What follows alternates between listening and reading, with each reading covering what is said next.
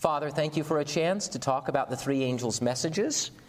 And we ask, God, that you would bless us, that you would teach us, and that you would really inform our understanding of the text.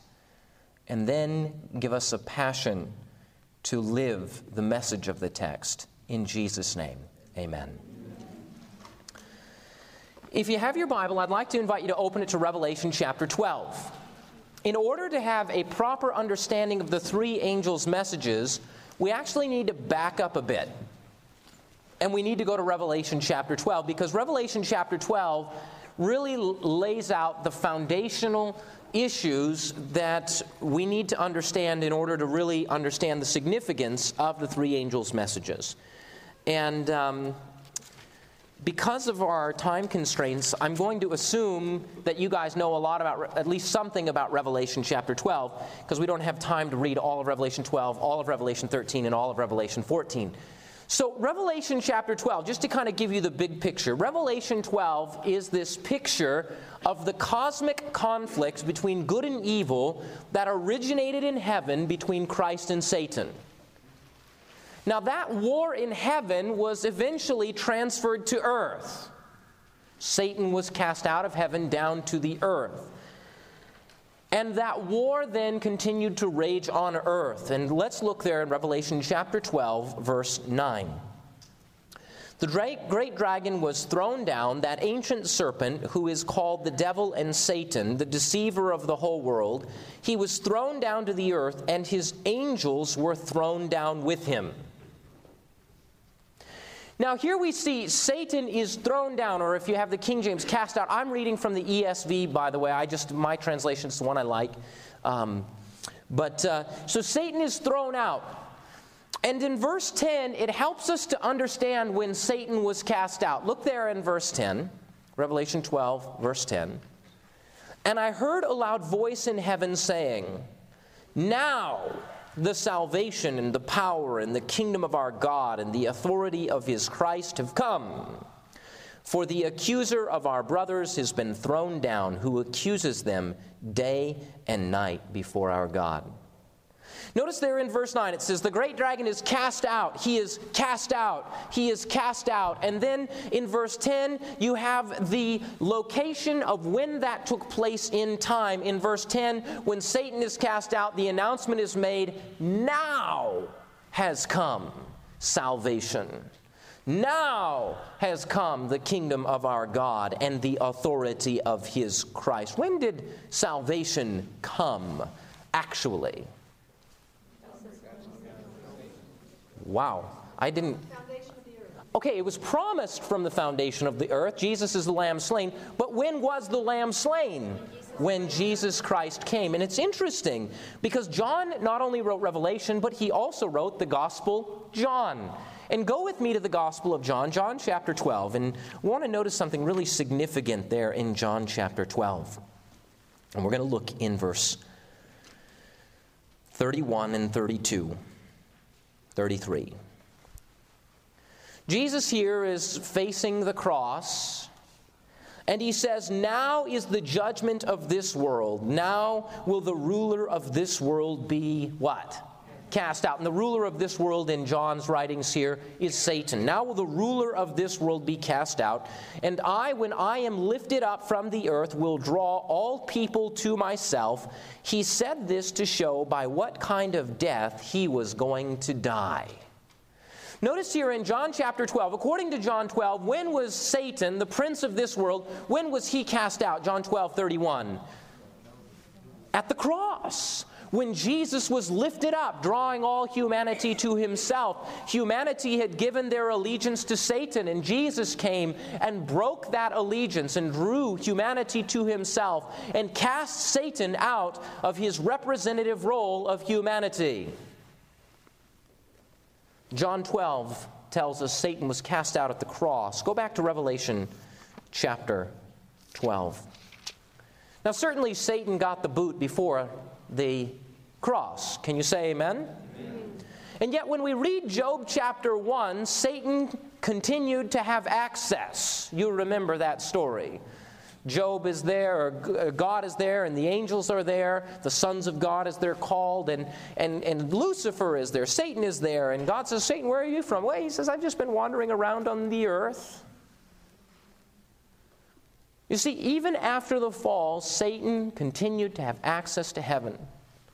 But according to Revelation chapter 12 and John chapter 12, at the time of the cross, Satan was cast out of heaven at that time that salvation wasn't just promised, but that time when the salvation was accomplished for humanity. Look there in Revelation 12.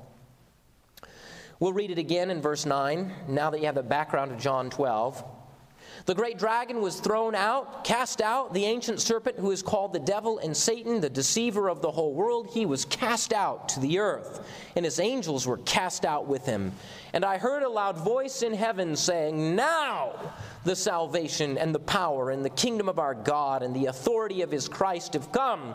For the accuser of our brothers has been cast out, who accuses them day and night before our God. And they have overcome him by the blood of the Lamb and by the word of their testimony, and they love not their lives unto the death. Now, if you were an angel and you lived in heaven and Satan has now been permanently expelled from your neighborhood, how would you feel?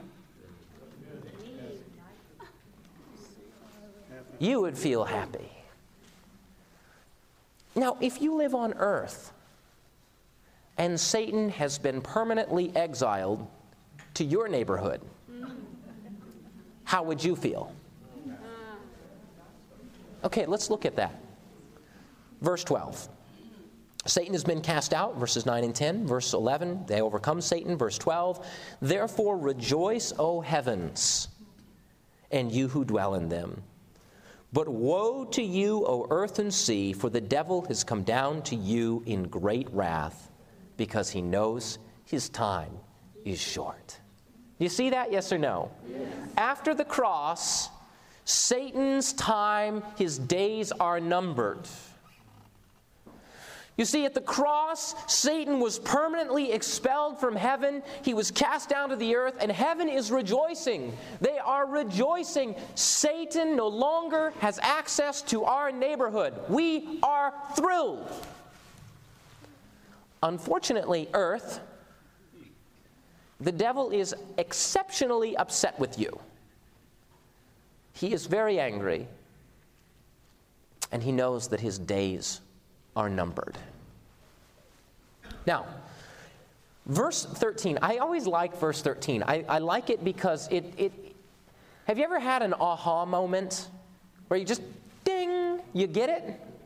Well, it describes a satanic aha moment when the devil just sort of woke up one day and realized, oh, I've been kicked out of heaven and I can't go back at all.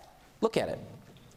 And when the dragon saw that he had been cast down to the earth, he pursued the woman who had given birth to the male child. Isn't that interesting? It's like, he just like, oh, I can't believe it. I'm stuck here. What will I do? I know I will pursue the woman the woman, I will pursue her. And the woman, of course, represents the people of God. Can you say amen? Amen. And this is an interesting thing, and maybe this is just a little side note. The church is the bride of Christ. What is it that turns a woman into a wife and a man into a husband? Okay, a marriage. And what is it in marriage? It's the vows. What's a, what's a biblical word for vows? Covenant A covenant. When the church, the bride of Christ, is faithful to the covenant, her vows, she is a pure woman. When she is unfaithful to the covenant, she is an adulteress. Now, Satan pursues the woman, and the woman flees from this satanic attack. Notice verse 14. The woman was given two wings of a great eagle so that she might fly from the serpent into the wilderness where she is to be nourished for a time's times and a half a time. And the serpent poured water like a river out of his mouth to after the woman to sweep her away with the flood. Now, this is such interesting language to me. I don't know if you ever did this when you were a kid. You're probably better human beings than me. But when I was a kid, we would, we would find like a mouse or some sort of, you know, ground squirrel.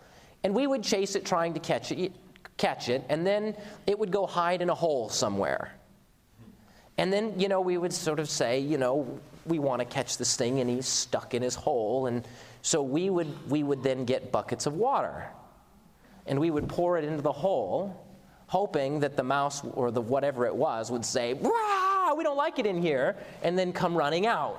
And it's kind of what it's saying. Like the serpent is pursuing the woman, and the woman runs away and hides, and then Satan is upset because the woman is hiding in the wilderness, and he says, We're going to flush her out.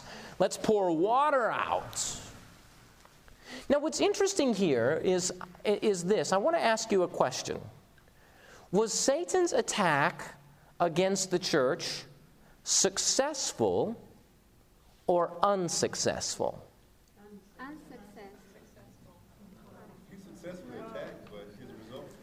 Okay.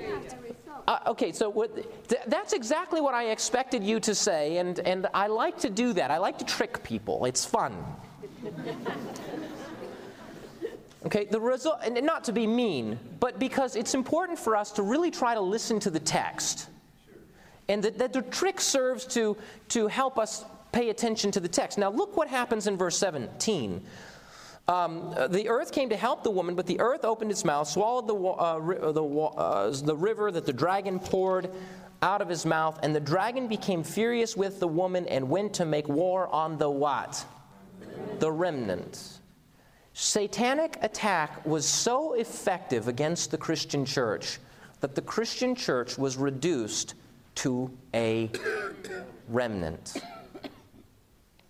You see, Revelation chapter 12 is really such an important verse, text for us as Seventh day Adventists because it gives a historical sweep. By the way, even non Adventist scholars who do not believe, even secular scholars, particularly, I'll give you an example Dr. David Aune.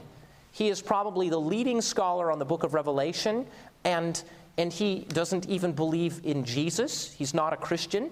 And yet, on the basis of the text of Revelation chapter 12, he says that Revelation 12 is designed to give us a historical sweep of what John expected the future of the Christian church to be. Is that awesome or what? I always like it when people who aren't committed to God and the Bible and the Seventh day Adventist Church agree with us. It's nice because it, it helps to, to me to show that we're not crazy for seeing what we see, but that if you're looking, you should be able to see it. Can you say amen? So I like Revelation 12 because it paints this picture of the history of the people of God. The history begins with this conflict in heaven. The conflict is transferred to the earth. Satan then begins to attack the people of God. His attack is so successful that the church is reduced to nothing more than a remnant. And then it defines the remnant as those who keep the commandments of God and hold to the testimony of Jesus. Who keep the commandments of God and hold to the testimony of Jesus. Now, look at chapter uh, 13, verse 1, or chapter 17, the very last verse, depending on how your translation does the versification. And he stood on the sand of the sea and I saw a beast rising up out of the sea with ten horns and seven heads and ten crowns on his horns and blasphemous names on his heads.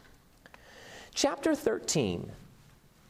Chapter 13 presents a picture of Satan working through his emissaries, the earth beast and the sea beast. And the function of chapter 13 is actually to turn the remnant into non remnant. The function of Revelation, Revelation 13 is to turn the remnant into non remnant. You see, does Satan need to use the dragon, the beast, the sea beast, and the earth beast, which I would call the satanic trinity? Does Satan need to use the satanic trinity to convince those who break the commandments of God to break the commandments of God? they're already doing it. So, Revelation chapter 13 is Satan's plan to turn the remnant, those that are committed to the commandments of God and the testimony of Jesus, it is his plan to turn the remnant into non remnant and to keep the non remnant non remnant. Do you follow that? Yes or no? That's the function of Revelation 13. And Satan plans to do that through the dragon of Revelation 12, the sea beast of Revelation 13, and the earth beast of Revelation 13. Now, let me tell you this. When I first started reading the book of Revelation, it took me a long time. And I, I don't consider myself, I mean, I was a reader. I was a pretty good reader. I like to read a lot. But when I first started studying the Bible, it took me a while to figure out that there were two beasts in Revelation 13. Did anybody else ever have that problem? Yeah? I mean, I just, I was, I mean, I, I don't know, maybe I wasn't as literate as I would have thought I was. But I mean, I did a lot of reading. But it just took me the longest time just to get the basic story. Does that make sense? Like, what's just the basic narrative there? And, and so basically, this is, this is the basic narrative. You have this battle between good and evil that's transferred to this earth. Satan then unleashes his attack on the church. He whittles the church down to nothing less than a remnant. And then Satan endeavors to turn that remnant into non remnant. And he does that through a counterfeit son, which is the sea beast, and a counterfeit Holy Spirit, which is the earth beast. Okay? Now, what do you mean counterfeit Son, counterfeit Holy Spirit? And, and the dragon, by the way, is a counterfeit Father. We don't have time today to get into all of that. But if you want to listen to the sermons that I've already preached on this, they're on AudioVerse, and I preach them at GYC as already indicated. But let me just give you an example. Let me just give you a quick example. The Father shares his throne with the Son, Jesus Christ. The Father gives his power and his authority to Jesus Christ. Jesus Christ represents the Father. Here's another Jesus began his ministry when he was baptized coming up out of the water. Jesus' ministry was three and a half years long. Jesus, at the end of his ministry, had a death, burial, and resurrection. Let's read about the sea beast just so that you can see that.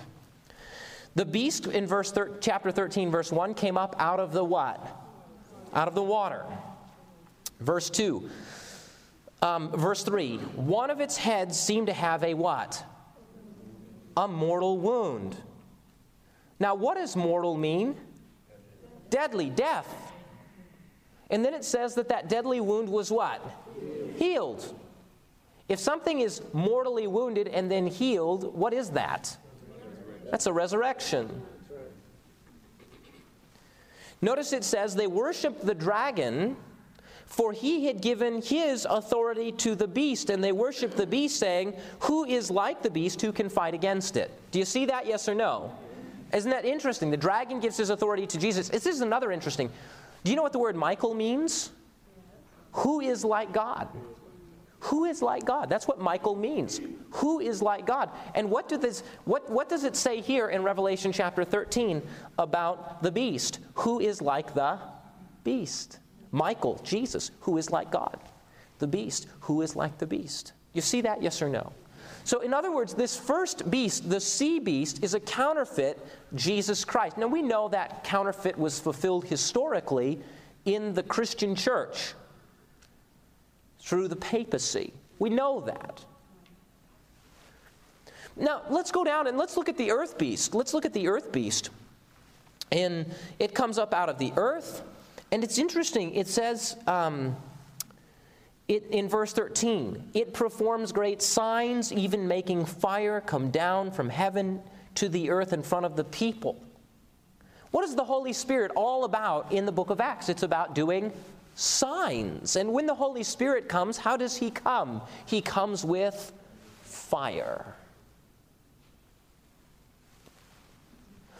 So in Revelation chapter 12 and 13, we see this cosmic sequence. There's this battle, this conflict between good and evil. That conflict is transferred from heaven to earth, and then that conflict works its way through history in satanic attacks against the Christian church. And that attack is so successful that the church is reduced to a remnant who keep the commandments of God and hold to the testimony of Jesus. And Satan says, I will have none of this. I am very displeased with this remnant who insists on keeping the commandments of God and the testimony of Jesus. I will conspire together with the satanic trinity, something that looks like the Father, something that looks like the Son, and something that looks like the Holy Spirit, and I will do my best by looking right, talking right, and acting right. You understand what I'm saying? I will look like God, and I will look like the Son, I will look like the Spirit, and I will trick them, who are the remnant, into following me. Does that, do you get the big picture? That's kind of neat, isn't it? Is that helpful to you just to see that big narrative there? To me, it just makes it simple. It's a package that's easy to see and easy to hold on to. Now, God in Revelation chapter 14, verses 6 to 12, God introduces his way, now listen to the language, of keeping the remnant remnant and helping the non remnant to become remnant. And that's the function of the three angels' messages. When God's people are encountering a counterfeit, that is designed to turn them into non remnant. When the remnant is experiencing a counterfeit that is designed to turn them into non remnant, God sends them a message. And this message is the message of the three angels. That message is designed to help the remnant stay remnant. And God sends the three angels' message to every nation, every kindred, every tribe, every language, and the function of that is to help those that are not remnants to become a part of remnant. So let's look at that. Revelation chapter 14, and we're going to begin in, uh, you know what? Um, let's see. I still have 45 minutes or so half an hour, excuse me. So I, I want to spend a little more time developing what the issue is going to be there in Revelation 13. And let's look at the first issue, and we're going to actually look in chapter 12, verse 17. The first issue is the commandments of God. And, and, and you know, the book of Revelation is built on a chiasm. And a chiasm is a literary structure, and that literary structure is designed to bring emphasis to certain themes and concepts. Um, so, so, so the book of Revelation, if you read Revelation 1 and Revelation 22, many similarities. Revelation 2 and 3, Revelation 20 and 21, many similarities. So the book is sort of built like this until you get to the middle. And the middle is the part that there's the strongest emphasis on. And it's so interesting to me. No, most people don't know anything about the chiasm, but when most people go to Revelation, where do they go? They go right to Revelation chapter 13, which is right in the middle, the center of the chiasm, all about the beast. Isn't that interesting? So, uh, even if you don't know about literary structure, it's something that we feel when we read it. So, right there in Revelation 13, you have, have this, this block of text that is really the center, the focal point of the book. And that center focal point has an introduction, and that center focal point has a conclusion. Check out the introduction. It's 1217. The dragon was furious with the woman, went to make war on the remnant of her offspring, those who keep the commandments of God and hold to the testimony of Jesus. And he stood on the sand of the sea. Okay? So the dragon goes to make war on those who keep the commandments and hold the testimony of Jesus. Now, notice chapter 14, verse 12. This is the conclusion of that final crisis. 1412. Here is a call for the endurance of the saints. Those who keep the what? Commandments of God and their faith in Jesus. Now, notice the introduction, they keep the commandments of God, and the conclusion, they keep the commandments of God. So here's my question for you today Do you think that Seventh day Adventists are insane for thinking that the commandments of God might have something to do with the issues at the end of time? No, I think there's, there's a reasonable, we base our belief that the issue at the end of time involves the commandments on reasonable evidence. Can you say amen? amen. Like that the commandments of God are specifically mentioned in Scripture. Yeah. That to me sounds a lot more reasonable than anything modern like a barcode. Right? Now, so the first issue is an issue of obedience. And if you look there, take Revelation 13, verse 4. They worshiped the dragon who had given authority to the beast, and they worshiped the beast. What does the first commandment prohibit? Worshipping anybody other than who? God. In verse 4, Satan is trying to lead people to violate the first commandment worship only God. Now, notice there in verse 5 and 6. Verses 5 and 6. And it says very clearly The beast was given a mouth, uttering haughty and blasphemous words. It was exercised authority for 42 months. It opened its mouth to utter blasphemies against God, blaspheming his what? His name. What commandment in the Old Testament forbids the misuse of the name of God? The third commandment. Now, notice Revelation chapter 13, and we're going to look at uh, verse 14. And by the signs it was allowed to work in the presence of the beast, it deceives those who dwell on the earth, telling them to make an image to the beast that was wounded by the sword and yet lived. Is there anything in the Ten Commandments that prohibits image worship? Seems like I read something about that one time. Yeah. Number two, the second commandment forbids idolatry, image worship. So now notice you have the beast, the dragon, the, you have the sea beast, the earth beast, and the dragon. These three counterfeits are conspiring together to lead people to worship in a way that is inconsistent with the commandments of God. Whether it's worshiping somebody other than God, worshiping in a way that abuses the name of God, or worshiping in an idolatrous way. Do you see that? Yes or no? So we could say very clearly from the text we have this battle between good and evil, and then we have this transferred from heaven to earth, and then the church is reduced to nothing but a remnant, and Satan is seeking to destroy the remnant through a counterfeit that looks like God, talks like Jesus, and looks like the Spirit, but isn't. And he is then going to lead people to worship in a way that is inconsistent with God's commandments, which leads us to the second major issue. And I'm just going to read several verses really quick.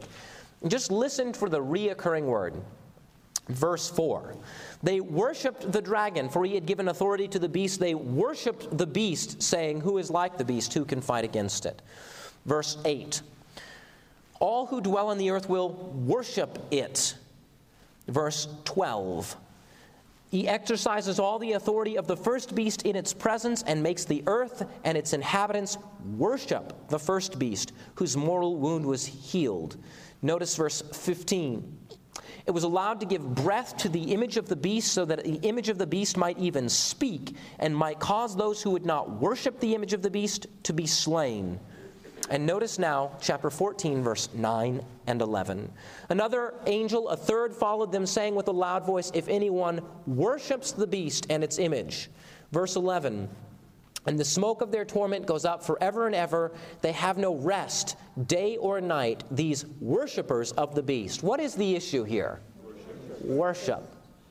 Now, notice we've looked at the two fundamental issues, at least so far, in the book of Revelation at the end of time, is an issue of worship within the framework of the commandments. Again, I want to ask you a question. You know, sometimes um, there's two Seventh Day Ad, two kinds of Adventists frequently. There's the first kind of Adventist that just knows what they believe, even though they don't really study Scripture so much to even know that there could be objections because they've not studied the Bible enough to know their objections. That was kind of the way I started out. I was so convinced of the Adventist message, but I knew nothing about the Bible, so I knew nothing about all of the thousands of potential objections. then there's another kind of Adventist that knows about the objections, and so because of all of the potential objections, they're a little weak kneed, right? Anybody ever been on either of those places? Yeah, you know so little about the Bible, but you know that you're right in the Advent message, and then, then you find out that you know so little about the Bible that you might not be right, and it makes you a little weak kneed. And then you just keep studying, and God will help you to really understand Scripture, which is where we should be. Amen? Amen. We shouldn't be convinced because our preacher told us, and we shouldn't be scared because there's objections. We should seek God's truth in Scripture Amen. and find true liberty in the truth of God's Word, Amen. not in the pride of our opinions. But I would like to say at this point, I think as I've wrestled through the issues, I have developed such a joy in seeing that Adventists are not crazy. We're not. We're not lunatic fringe. We are simply seeing the reasonable position of Scripture that there will be counterfeit things that look like Jesus, talk like Jesus, act like Jesus, that aren't Jesus, that seek to lead the church to worship in a way that is inconsistent with the commandments of God.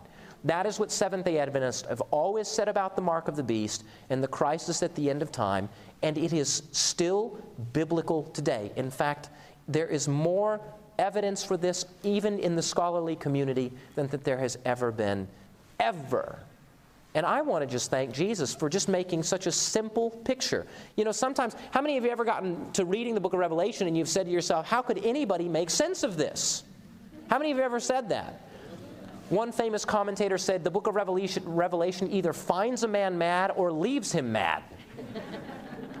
and we've probably all met those people too, right?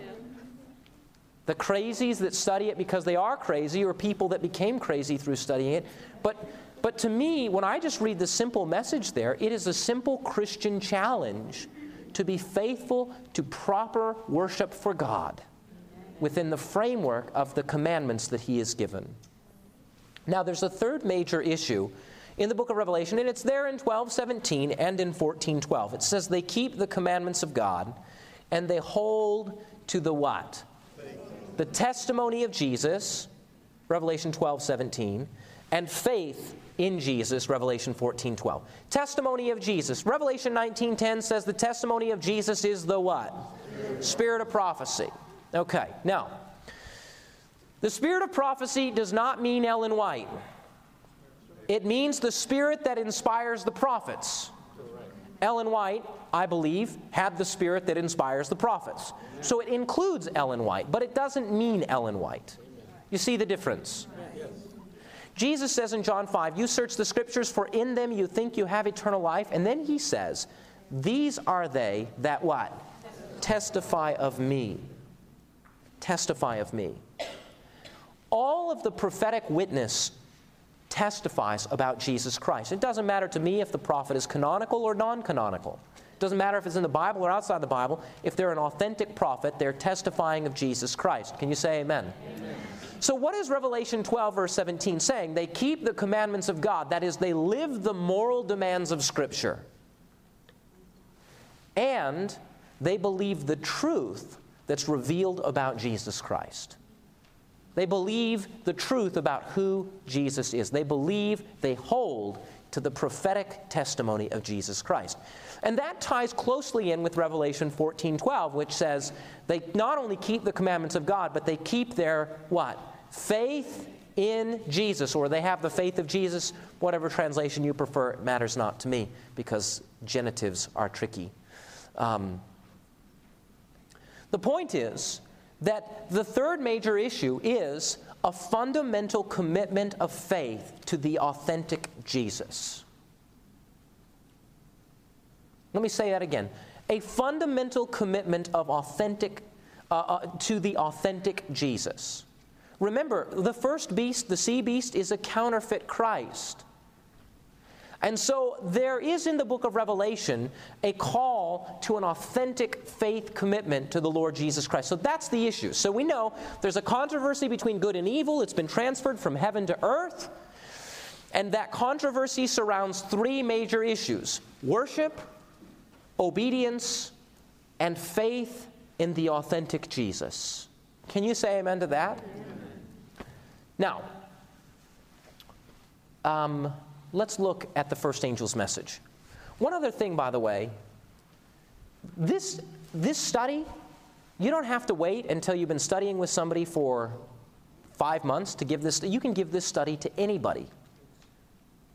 And you don't have to mention anything about the Catholics or anything. I mean, you can just give this study. You can just walk them through like I'm walking you through it.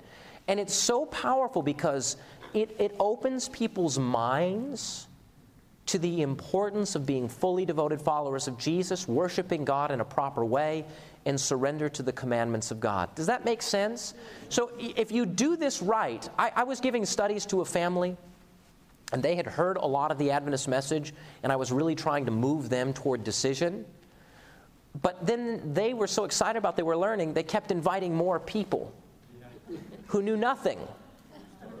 So then I'm saying, how can I move this one family to where God, I think, is leading them to commitment to the Advent message? And then I got to move this other family who knows nothing about us, and I've got to move them. We're moving them, to, we're helping them together. So, how do I do that? Well, I walk them through the book of Revelation in this way. In this way. And I even, even because when I'm urging them to keep the commandments of God, well, the family that knows about the Sabbath, what are they saying? That means the Sabbath. The family that knows nothing about this stuff, they're saying that means we got to give it up. You know, not even Sunday. They're not even thinking, so they're just thinking we got to be devoted to Jesus, right? But it's interesting. The one family, they made their strong commitment. The other family, and I never even talked about Sabbath to them. They're a big, beautiful homeschool family. And there's this great divide in the home because through these studies, the wife, even though not talking about Sabbath, became fully convinced she needs to keep the Sabbath. And she's wrestling in her heart how to relate to her husband and the rest of her family who's not where she's at. Does that make sense? So, so the neat thing about this is you can give this study at the very beginning of the Bible sharing process because you can do it in a very non confrontational way, but it will begin to prepare the mind to receive the truth uh, in a deeper, fuller way. Does that make sense? So let's look there in Revelation 14. We know the issues, we know the controversy. What does God do to keep the non to help the non-remnant become remnant and what does God do to help the remnant stay remnant? Revelation 14 6. Then I saw another angel flying directly overhead with the everlasting gospel to proclaim to those who dwell on the earth, to every nation and tribe and language and people. Notice, my friends, God's very first message to the world in these angelic messages is the message of the everlasting gospel. Can you say amen to that? Now, we've got a book. The book is Matthew. What is the book of Matthew's full title? The Gospel according to Matthew. And the book John. What's John's? The Gospel according to And what's Luke? What's Luke called? The Gospel according to Luke. And, and what's Mark? What's, what's Mark's full title again? The Gospel according to Mark. Now, what's Matthew about? Just about Jesus. What's Mark about? What's Luke about? What's John about? What's the gospel about? That's exactly what Paul says in Romans chapter 1. Look what Paul says in Romans chapter 1. I think it's important for us to reflect a moment on what Revelation means when it says the everlasting gospel. Romans chapter 1, verse 1 to 3, 4, 3 or 4. Paul, a servant of Christ Jesus, called to be an apostle, set apart to the gospel of God, which he promised beforehand through his prophets in the Holy Scriptures. So Paul was set apart to the gospel. The gospel was promised beforehand in the Old Testament. Can you say amen? Old Testament, properly understood according to Paul, is a gospel document. Can you say amen? And then it says in verse 3, what is the gospel about? According to Romans chapter 1 verse 3, concerning his son. So the gospel is about Jesus. The gospel is revealed in the Old Testament and it is about Jesus. Can you say amen?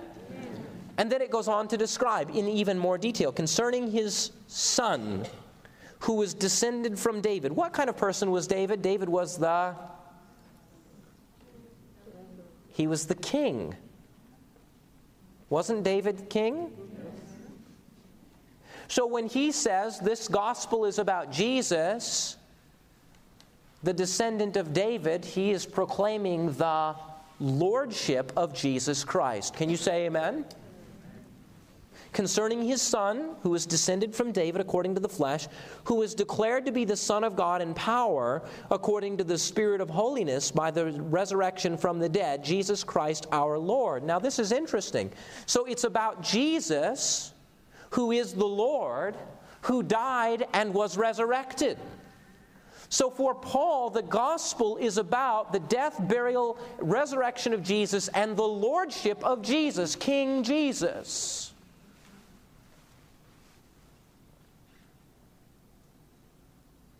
Romans 1:16 For I am not ashamed of the gospel for it is the power of God unto salvation to everyone who believes. Well, why is the gospel the power of God to save?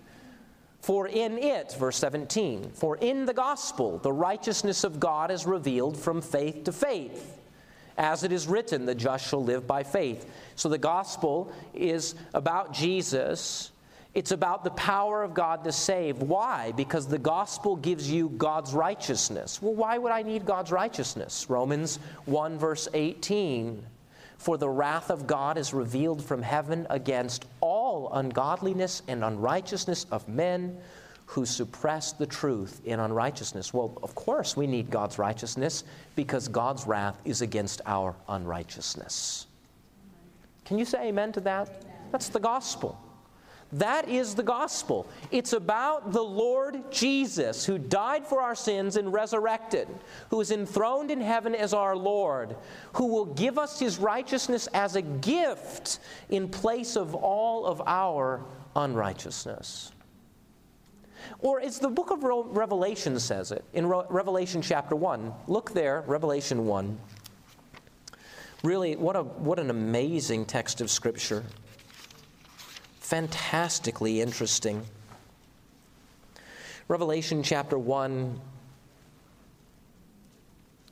beginning in verse 4 John to the seven churches that in, Asia, grace to you and peace from him who is and who was and who is to come, and from the seven spirits who are before his throne, and from Jesus Christ, the faithful witness. I like that says, Grace and peace to you. I don't know about you, but sometimes I read that stuff too quick. And I don't let the grace and peace of God flood my life when I read them. Sometimes I just like to close my eyes. And I like to think about those words, not just as well wishing, but as actual grace and peace flooding my life because of the Father and the Holy Spirit and the Son. I like that. Grace to you from Him who was and is and is to come, and from the seven spirits that are before the throne. And then it says from Jesus Christ, and then it talks about who Jesus is the faithful witness, the firstborn of the dead, the ruler of the kings of the earth. And then this text is so interesting. To him who loves us and freed us from our sins by his own blood.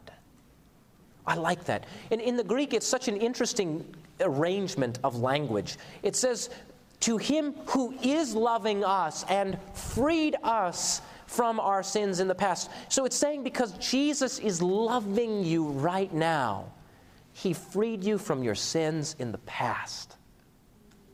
Isn't that interesting? Such interesting cho- choice of present and past tense language because Jesus passionately is loving you right now as the resurrected Lord.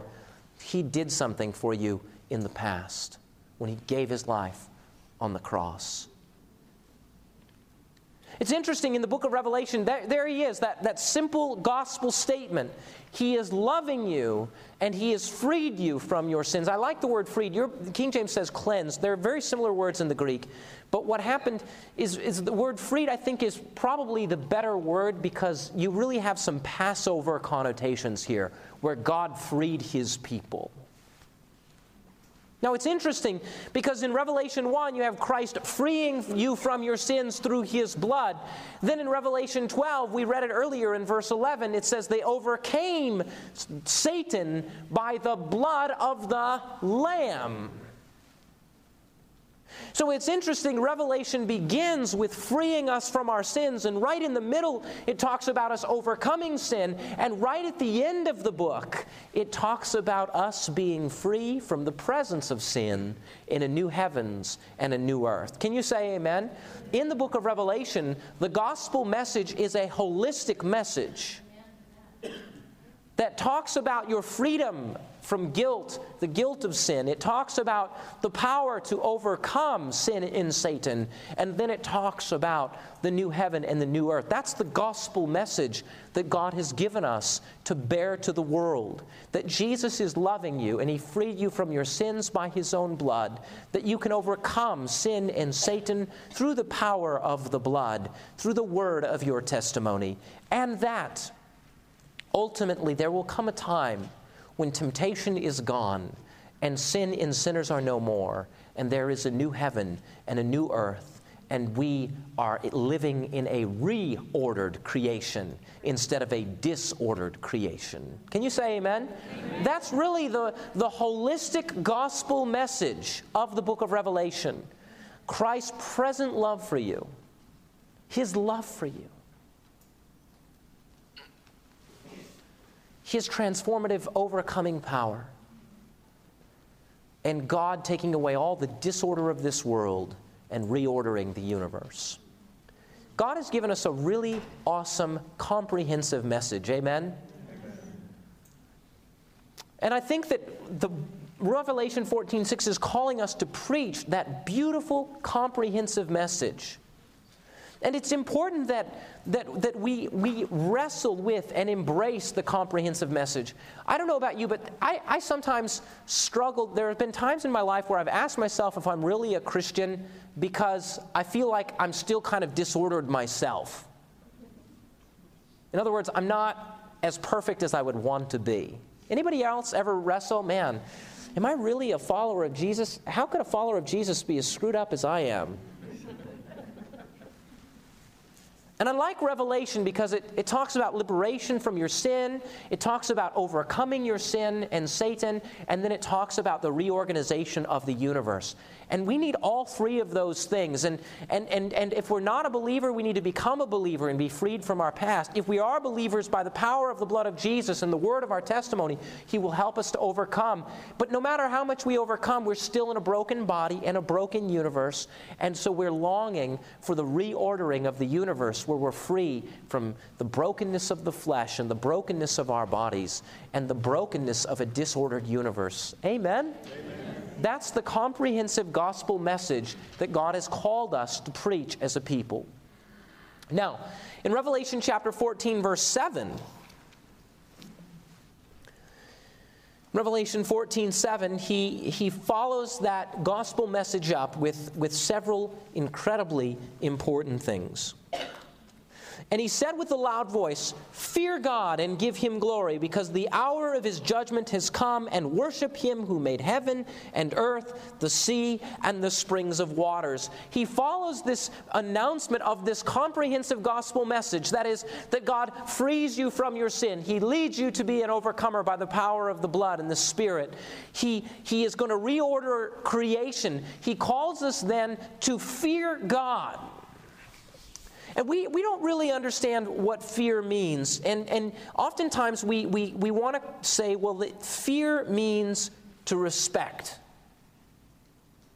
And I suppose there's a certain degree of truth to that. But you know, there is a word in Greek for respect. And there's a word for fear. And the writer John chose to use the word fear. Isn't that interesting? So, why did he do that? I, don't know exactly. But I can try to illustrate it, and then maybe we'll look at a Bible text or two. When I was 16 years old, my curfew was midnight. Um, that might be a little later than you should give your kids a curfew, but whatever. Probably depends if they're at the pastor's house or not, I don't know. But uh, anyway, my curfew was midnight. But I sort of got into the habit of coming home around 2. And my dad let me do that for about a month. You know, I guess I don't know what he thought. He must have thought the first time, well, you know, he lost track of time. And the second time, you know, he might have thought, well, he lost track of time twice. But by the time a month came, he was saying, all right, we got to nip this thing in the bud.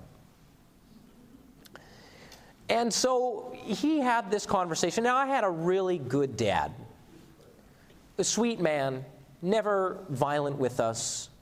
Um, and one morning, he woke me up after being out too late, woke me up early, came downstairs singing, totally off key, purposefully. Good morning to you. Good morning to you. Good morning to you. Happy, happy day. Just screaming, yelling that at the top of his lungs. And then, and then he said to me, he said, You know, son, you might be getting bigger than me. And you might be 16. But I still get up earlier than you, and I know where the baseball bat is at.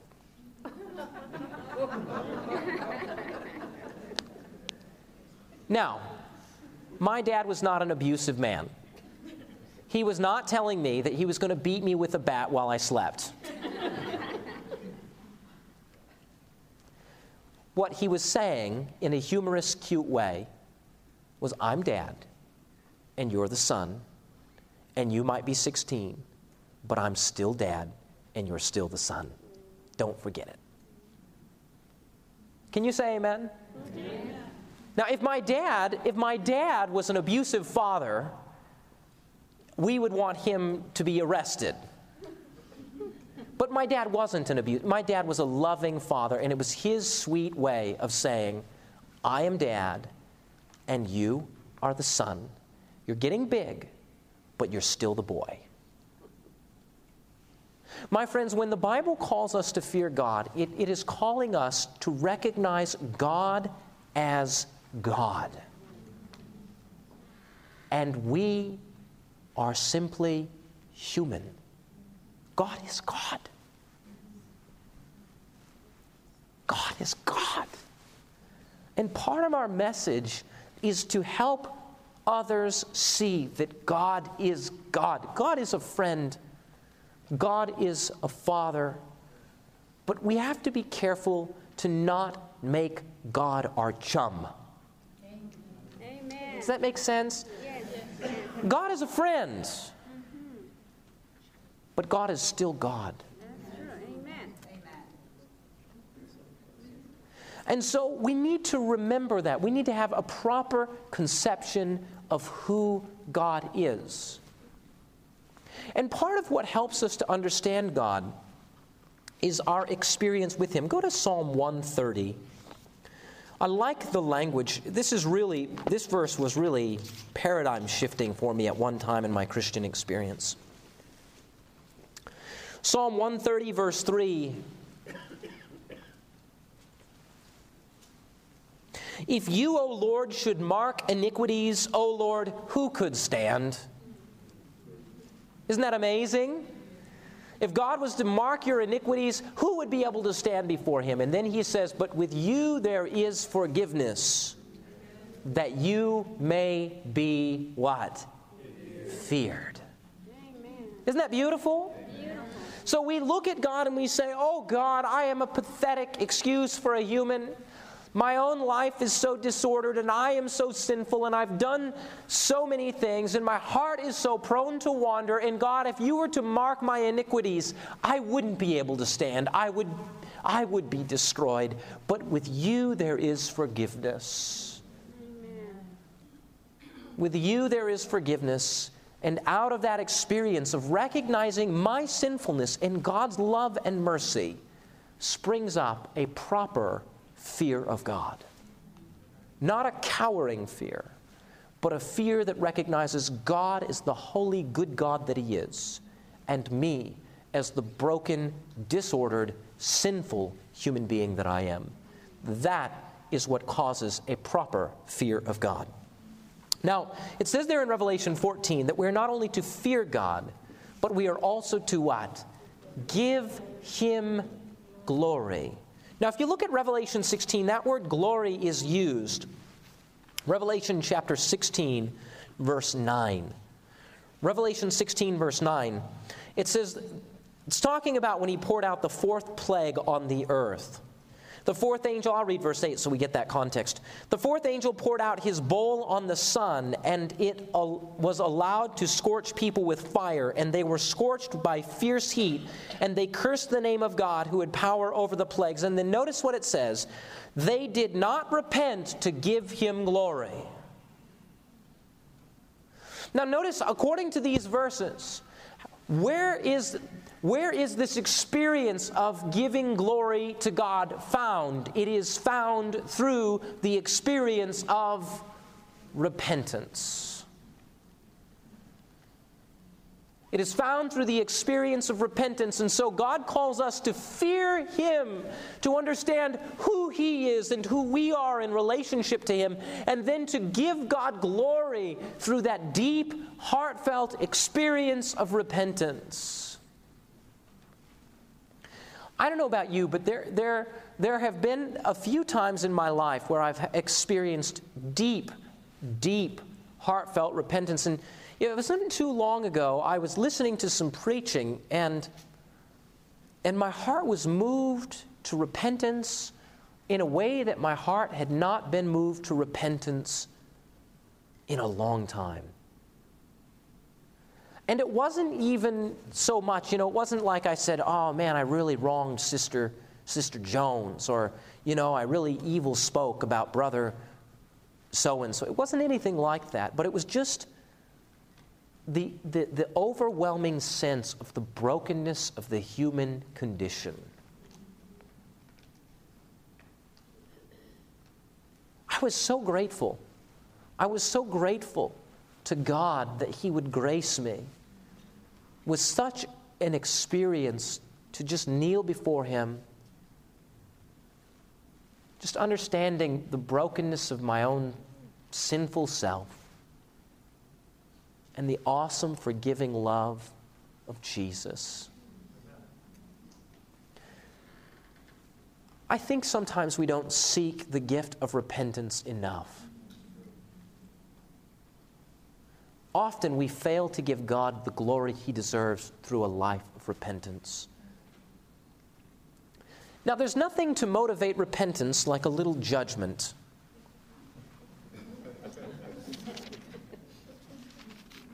I mean, isn't that true? I mean, we're all sorry, hopefully, when we do the wrong thing, but when we recognize that we're going to get in some serious trouble because we did the wrong thing, then we're even sorrier. And that's what it says. It says, fear God and give him glory. And then there's that motivation. For the hour of his what? Judgment has come. Now, all throughout the New Testament, all throughout the New Testament, the announcement that the hour of his judgment has come is not there. In fact, look at, look at Revelation chapter 6. Look at Revelation chapter 6. And we'll look in probably around 9 or 10. Yeah, Revelation 6, we'll begin in verse 9. When he opened the fifth seal, I saw under the altar the souls of those who had been slain for the word of God and for the witness they had borne. They cried out with a loud voice, O sovereign Lord, holy and true, how long before you will what? Judge.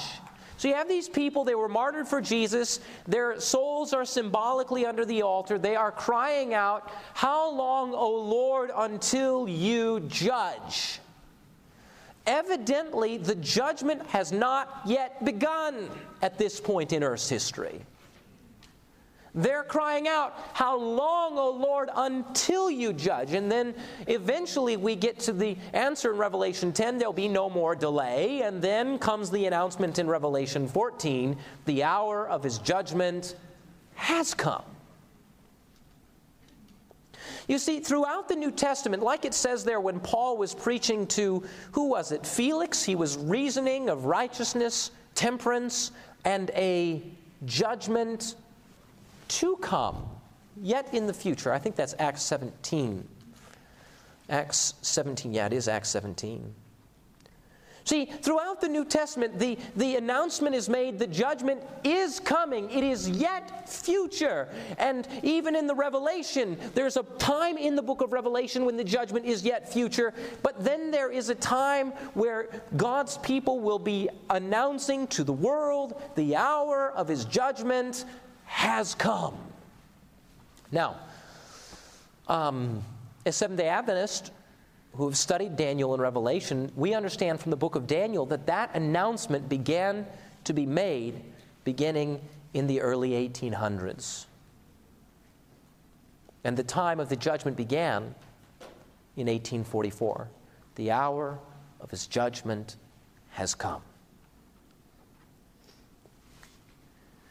Now, eh, to me, this is classic. This is important for us to understand that there is a God who is holy, who has a judgment, and it should cause us to have a proper res- reverence for who he is, to fear him, and to give him glory. Now, it's interesting. This is so interesting. If, if Adventists are right, and I think we are, about that announcement, the hour of his judgment has come, beginning in 1844, the next verse is so interesting, the next clause. And worship him who made heaven and earth and the sea and the springs of water. Guess what year Charles Darwin published his first work on evolutionary theory? 1844. Is that remarkable?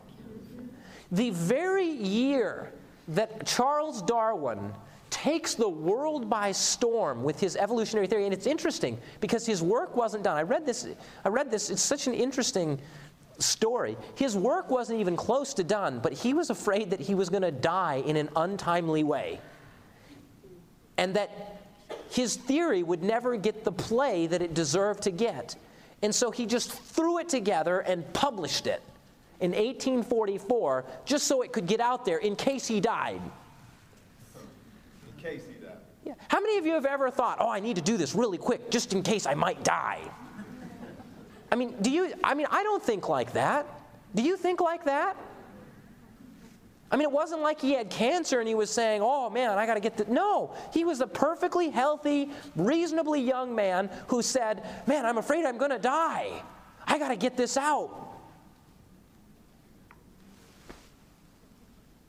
Remarkable. So, in the very year that God says that the first angel's message pointing us back to worshiping the Creator would happen, in that very year, Satan inspired his emissary to be proclaiming that God is not the creator. What a remarkable turn of events! What a remarkable turn of events. Now, what's so fascinating about that call to worship God as creator, worship Him who made heaven and earth, the sea, that is actually the single largest quotation from the Old Testament in the book of Revelation. John the Revelator is actually quoting from the fourth commandment. Remember the Sabbath day to keep it holy. Six days shalt the labor do all thy work. And then he says the reason we should remember the Sabbath day is because in six days the Lord made heaven and earth, the sea, and the springs of water. Incidentally, where did I learn that? Where did I learn that this is a quote from the Old Testament? Did I learn it from an Adventist? No. I learned it from the Greek New Testament that every kid gets when he goes to the seminary.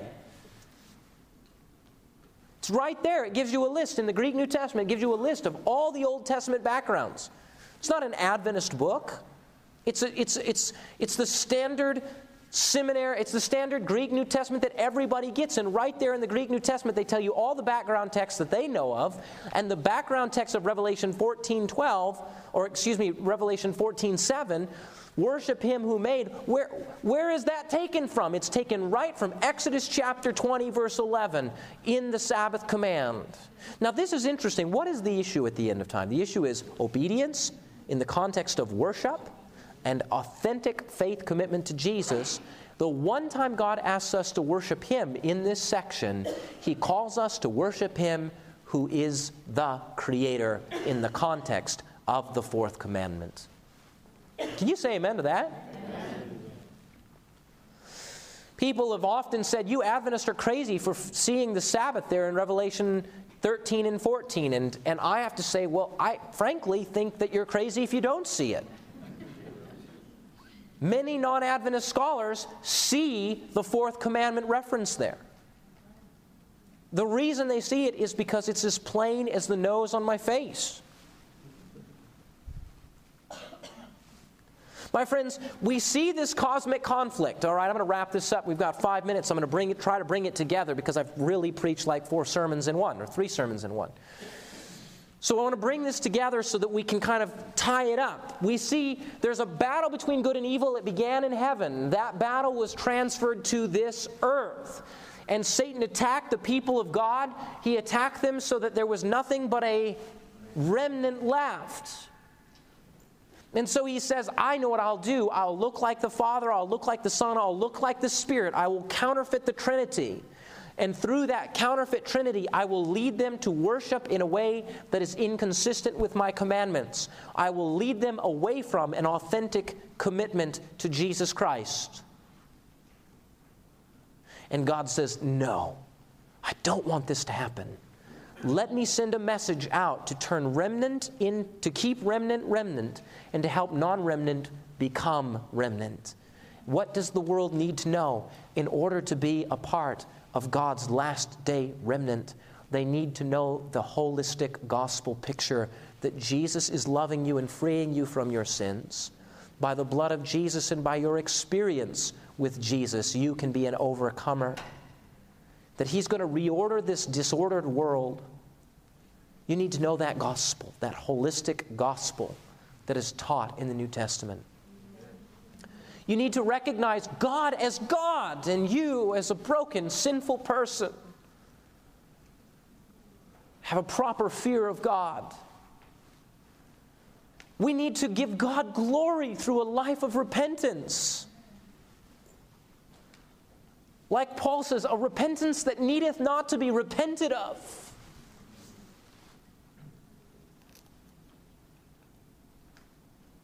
And we have a bit of motivation at this hour, this late hour in Earth's history. And that is the hour of his judgment has come. And then finally, in that judgment hour, when, when the Creator God is being disregarded, God calls us to worship Him as Creator within the framework of the seventh day Sabbath command. That is God's first message to help remnants stay remnant. Don't give up on it. And that is God's message to the world to help make them a part of the remnant. So, for us today, I think it would be fitting for us to seek God, to say, God, I want to believe the gospel that Jesus is loving us and freeing us. Okay. I want to reverence Him and live life that brings glory to Him through repentance, worship Him as Creator in this judgment hour. Let's pray. Father, we thank you so much for your goodness. We thank you for this effort you are making to help us stay remnant. Use us to help others become remnant through this awesome message. In Jesus' name, Amen. This media was produced by AudioVerse for ASI, Adventist Layman's Services and Industries. If you would like to learn more about ASI, please visit www.asiministries.org. Or if you would like to listen to more free online sermons, please visit www.audioverse.org.